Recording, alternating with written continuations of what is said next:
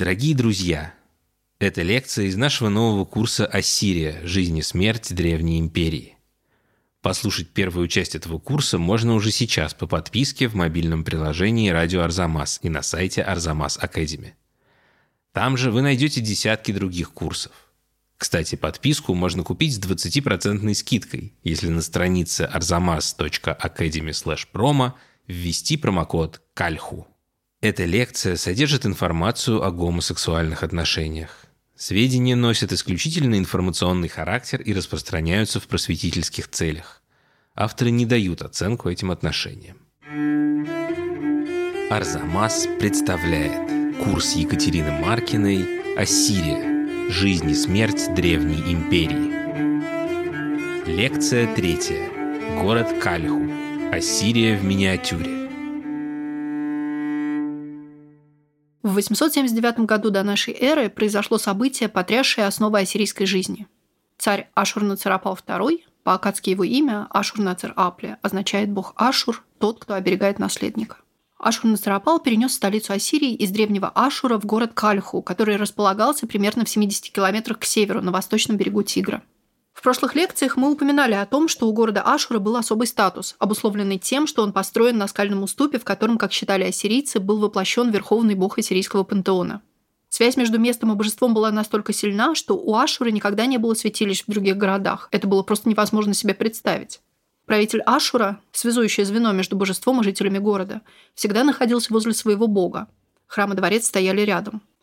И царь не отлучался от него даже после смерти, по традиции, ассирийских царей хоронили в Ашуре, в погребальных камерах под дворцом. Ашур-Нацарапал бросил вызов этому на тот момент уже более чем тысячелетнему порядку вещей. Царская резиденция теперь располагалась в Кальху, и это наглядно иллюстрировало изменившийся статус-кво. Ассирийский царь больше не находился в тени божества, хотя и по-прежнему служил ему, риторика царских надписей в этом смысле нисколько не изменилась.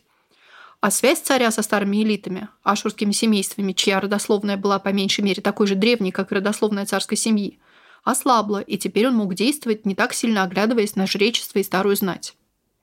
То, что храм Ашура и царский дворец теперь находились в разных местах, сигнализировало об этом недвусмысленно. Важную роль в переносе столицы сыграл и пространственный фактор. В географическом смысле ядро Ассирии, ее сердце – это земли, находившиеся между тремя городами. Собственно, Ашуром, находящийся выше него к северу Ниневией, на территории современного Масула, и Арбелой, это современный Эрбиль. Ашур располагался на западном берегу Тигра, а Ниневия и Арбела – на восточном, что затрудняло коммуникацию. Кроме того, Ашур был далеко от основного сухопутного маршрута, который соединял Средиземноморское побережье и территорию современного Ирана. Этот маршрут шел вдоль южных отрогов Тавра через Ниневию и Арбелу. Новая столица, также расположенная на восточном берегу Тигра, была к этому маршруту значительно ближе и сама находилась на пересечении транспортных путей, что немаловажно. Эффективность государственного управления прямо зависит от того, с какой скоростью гонец с приказом доберется из столицы до провинции и обратно. Кальху не был построен с нуля. Люди жили в этом месте еще со времен неолита. Но при Ашур-Нацарапале его площадь была значительно увеличена, а сам город подвергся масштабной реновации. Ашур-Нацарапал обнес город стеной длиной около 7,5 километров. В этих границах могло бы поместиться два Ашура. И построил на возвышении специальный, отгороженный от остального города район, его принято называть цитаделью, где разместились храмовый комплекс и царский дворец. В храмовом комплексе находились храмы наиболее почитаемых в Ассирии божеств – Иштар, Нинурты, Набу, но не храм Ашура, который, как мы помним, может быть только в Ашуре и больше нигде. Рядом с храмовым комплексом находился царский дворец, по-акадски Каллу, от шумерского Эгаль – большой дом. Выглядел он впечатляюще, в полном соответствии с новой концепцией царской власти. Он был огромен, 200 на 120 метров, и его должно было быть видно, если не из любой точки города, то точно издалека – чтобы попасть внутрь, посетитель должен был пройти через несколько ворот и площадей. Пройдя последние ворота, он оказывался в огромном, вымощенном, обожженном кирпичом дворе. Здесь надо сказать, что открытый двор – это своеобразная единица организации пространства. Это то, что вы найдете и во дворце, и в домах простых ассирийцев, скрытый от посторонних глаз внутренний двор, куда выходят прилегающие к нему и связанные между собой комнаты. Если говорить о дворах и выходящих в него помещениях, как в пространственной зоне, то во дворце Ашур-Нацарапала их было три – Одна предназначалась для государственных дел. Здесь находился тронный зал, где царь встречался со своими советниками и принимал посланников и просителей. В другой размещалась канцелярия, где работали чиновники, занимающиеся государственными финансами и торговыми делами. И, наконец, в третьей были расположены личные покои царя и его семьи и службы, которые обеспечивали их всем необходимым. Человек, попавший во дворец впервые, должен был находиться под сильным впечатлением от увиденного. И дело здесь не только в размере внутренних помещений. Так, например, тронный зал дворца Ашурна-Царапала был размером 45 на 10 метров – но и в том, как они были украшены, если это слово вообще здесь уместно, поскольку ассирийцев занимала не красота, а совсем другие вещи. Представим себе нашего посетителя. Вот он ждет аудиенции в одном из залов рядом с тронным. Он один на один с огромным числом фигур, которые смотрят на него со стен. Некоторые из этих фигур выше человеческого роста, у некоторых огромные крылья и птичьи головы на человеческом теле, а у кого-то львиные головы. Такие, правда, обычно обходятся без крыльев. Эти существа Божества, охраняющие дворец, защищающие его и его обитателей от любого зла, которое может проникнуть извне. Рельефы этого типа, в том числе из дворца Ашур-Нацарапала, можно увидеть в Эрмитаже. Фигуры эти не нарисованы, они высечены на массивных каменных плитах, которыми отделаны стены. Эти плиты – ортостаты, от греческого «ортос» – прямой и «статос» – поставленный, достигали в высоту двух метров и более – Ашурнацарапал первым из ассирийских царей применил эту технику в отделке дворца, но она не является в полной мере ассирийской инновацией. Ассирийцы, вероятно, заимствовали идею у правителей соседних сирохетских царств. Сирохетские царства, в свою очередь, наследовали более древней хетской традиции, возникшей еще во втором тысячелетии до нашей эры. Главное отличие ассирийских ортостатов от хетских и сирохетских – то, что они находились не снаружи дворца, а внутри него – и изготавливались не из пористого темно-серого базальта, а из светлого, мягкого, легкого в обработке природного гипса, который позволяет вырезать изображения с большим количеством деталей. Именно поэтому ассирийские рельефы в художественном отношении считаются вершиной жанра. Теперь давайте войдем вслед за нашим посетителем в тронный зал. Он тоже украшен рельефами, но уже со сценами, посвященными царским достижениям. На них показано, как царь поклоняется божеству, принимает вельмож и данников, побеждает врагов, охотится на опасных хищников. То есть эти сцены, с одной стороны, должны были подчеркнуть всемогущество царя, а с другой – его роль как слуги Ашура, который он, если верить царским надписям, был беззаветно предан. Эти изображения складывались в своего рода визуальный нарратив, который читался по определенным правилам. Так, например, изображения в тронном зале Ашурна-Царапала читались от трона. Трон служил символическим центром повествования, а изображения по сторонам от него рассказывали о том, как Ашурна-Царапал, пользуясь его же собственными словами, подчинил одной власти свирепых и безжалостных царей с востока до запада. Изображения на ортостатах даны в очень низком рельефе. Это когда изображение совсем чуть-чуть выступает над поверхностью камня. Но эти изображения подчеркнуто натуралистичны.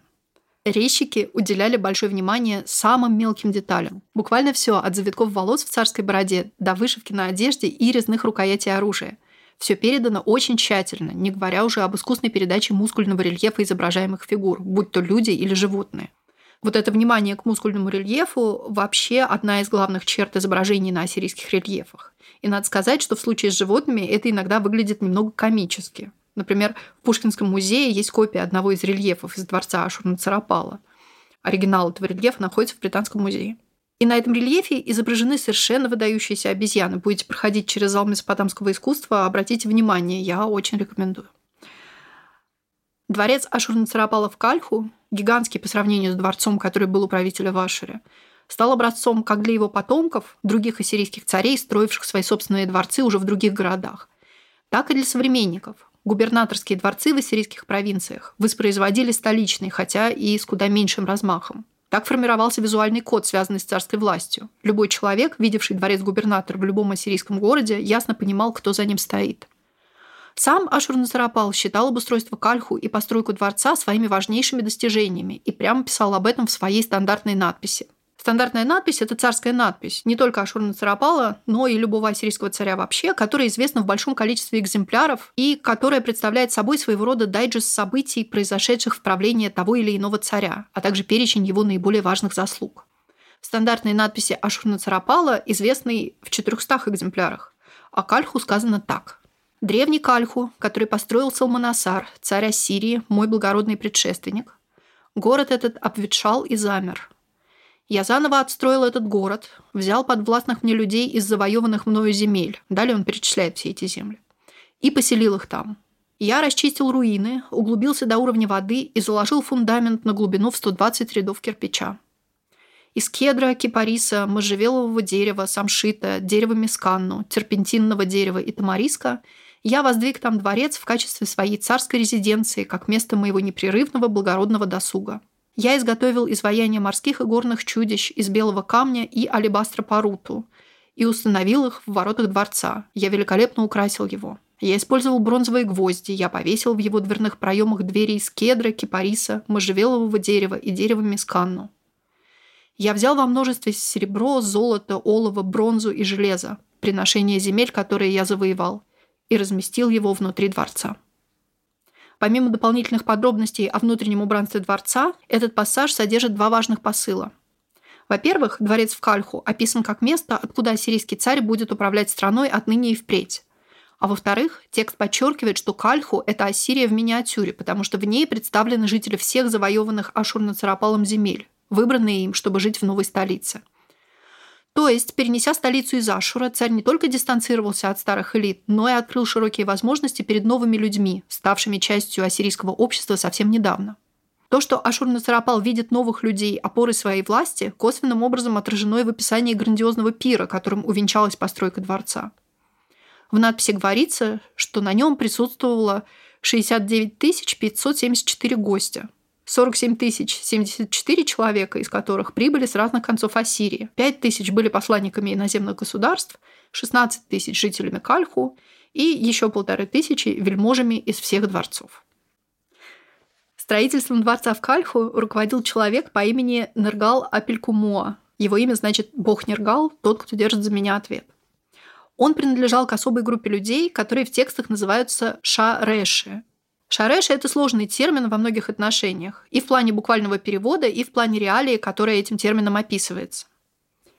Если говорить про перевод, то исходить из буквального значения слов в данном случае трудно. Ша означает тот, кто, который, а решу означает голова. Поэтому в зависимости от того, что мы понимаем под головой в данном контексте, интерпретации могут разниться. Под головой может иметься в виду, собственно, часть тела, голова того, кто обозначается этим термином. И тогда речь идет, скорее всего, об особенностях его внешнего облика. Но это не обязательно. С таким же успехом здесь можно видеть и переносное употребление. Голова как главная часть. И тогда термин скорее должен интерпретироваться как указание на руководящую функцию. Если же говорить про реалию, то нет никаких сомнений, что термин «шареши» обозначает придворных, тесно связанных с царем и часто занимающих важные государственные посты. Многие губернаторы ассирийских провинций и военачальники высокого ранга в ассирийской армии были из их числа. И вот тут есть нюанс. Большинство историков, занимающихся Ассирией первого тысячелетия, полагают, что Шареши не просто чиновник высокого ранга, а в первую очередь евнух, связанный с царем узами личной верности. Аргументы в пользу такой интерпретации основаны на текстуальных и иконографических источниках. Плюс к дискуссии часто привлекаются параллели с более поздними обществами, где евнухи играли важную роль в государственном управлении. В этом смысле аналогии чаще всего проводят с Византией и Китаем. В числе текстовых свидетельств в пользу того, что шареши означает евнух, обычно цитируют, во-первых, пассаж из гадательного текста, в котором шареши определяется как «ля алиди», то есть тот, кто не может иметь детей – во-вторых, пассажи из среднеассирийских законов, где мужчину обращают в шареши в качестве наказания за адюльтер и за гомосексуальную связь. И, наконец, пассажи из гаремных эдиктов. Гаремные эдикты – это текст, в котором собраны указания разных ассирийских царей, регулирующие жизнь гаремных женщин и гаремного персонала. По данным эдиктов, жизнь Шареши была тесно связана с жизнью царского гарема, и на определенном этапе они должны были проходить проверку у нескольких дворцовых чиновников, в том числе у врача, на предмет того, прошли ли они особую процедуру. Этой процедуре подвергаются только мужчины, и она открывает доступ во внутренние покои дворца. Кроме того, термин «шареши» нередко появляется в текстах рядом с термином, обозначающим другую группу придворных.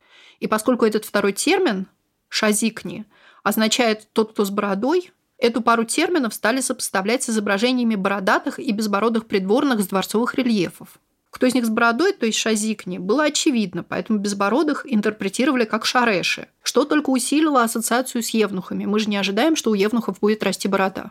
То есть, если мы принимаем такую интерпретацию для шареши, а на ассирийском материале первого тысячелетия это кажется вполне оправданным, мы должны констатировать, что ко времени Ашурнасарапала роль придворных евнухов значительно изменилась. Из служащих внутренних покоев дворца они стали чиновниками, которых царь, нередко, но не исключительно, назначал на ответственные государственные посты. Объяснить это нетрудно. Если человек поступал на дворцовую службу, становясь евнухом, а это была только одна из возможностей, существовали и другие, то это, во-первых, должно было происходить в довольно раннем предпубертатном возрасте, а во-вторых, должно было сопровождаться полным разрывом отношений с семьей. Мы знаем о том, что это имело место, поскольку, например, в деловых документах, там, где принято указывать имя отца, у Шареши всегда прочерк, если так можно выразиться. Они никогда не упоминают филиацию. И это неупоминание очень логично, потому что их новая семья – это царь, который берет на себя по отношению к ним обязательства, обычно лежащие на ближайших родственниках. Обязательства о посмертной заботе. Мертвых в Ассирии было принято поить и кормить. И вот эта мысль о том, что должен быть кто-то, кто позаботится о твоем посмертном существовании, была мощным стимулом произвести потомство. В таких условиях легко представить себе, что в мальчиках воспитывалась абсолютная преданность царю, а возможно и эмоциональная привязанность к нему. Они испытывали к нему благодарность и готовы были ему безоговорочно подчиняться. А царь, в свою очередь, полностью им доверял, поскольку знал, что никакой евнух, даже самый могущественный, никогда не попытается передать власть своим наследникам. Это важно, поскольку евнухи, как мы знаем из текстов, начиная с IX века, могли командовать армией и занимать должность губернатора провинции, а значит, обеспечивать поступление в ассирийский бюджет. Ассирийский бюджет складывался из нескольких составляющих, важнейшими из которых была дань от царств, находившихся с Ассирией в клиентских отношениях, военная добыча, которую ассирийцы захватывали во время ежегодных походов, и, конечно, налоги. Каждое домохозяйство было обязано выделять часть дохода в пользу государства. Однако перечень того, что облагалось налогом, был ограничен. Так, например, выращивание ячменя и разведение мелкого рогатого скота в этот перечень входило, а, например, разведение кур нет – Поэтому, если кто-то хотел облегчить себе налоговое бремя, были варианты. Кроме того, ассирийцы должны были нести и трудовую повинность, исполняя определенные работы в зависимости от текущих государственных нужд, например, участвовать в строительстве царского дворца. До середины VIII века до нашей эры в их число входила и воинская повинность. Но со времени Теглат-Паласара III нужда в этом отпала. Армия стала профессиональной и гораздо более многочисленной. И вот именно этот переход к профессиональной армии в значительной степени обеспечил Ассирии ее золотой век, охватывающий правление последних ее четырех царей – Саргона II, Синахириба, Асархадона и Ашурбанапала. Продолжение следует. Над курсом работают редактор Ирина Калитеевская, фактчекер Юлия Гизатулина, звукорежиссер Камиль Шеймарданов, выпускающий редактор Екатерина Тарасова а также Дарья Гоголева, Наташа Карельская, Дмитрий Голубовский, Варвара Гладкая, Анастасия Муяссарова и Алексей Пономарев. Запись сделана в студии Коваркаст Москва. Мы благодарим Екатерину Визирову за помощь в работе над лекциями. Напоминаем вам, что первую часть курса можно послушать по подписке в приложении «Радио Арзамас» и на сайте Арзамас Академи. Если воспользоваться промокодом «Кальху», на странице arzamas.academy promo вы сможете оформить подписку с 20% скидкой.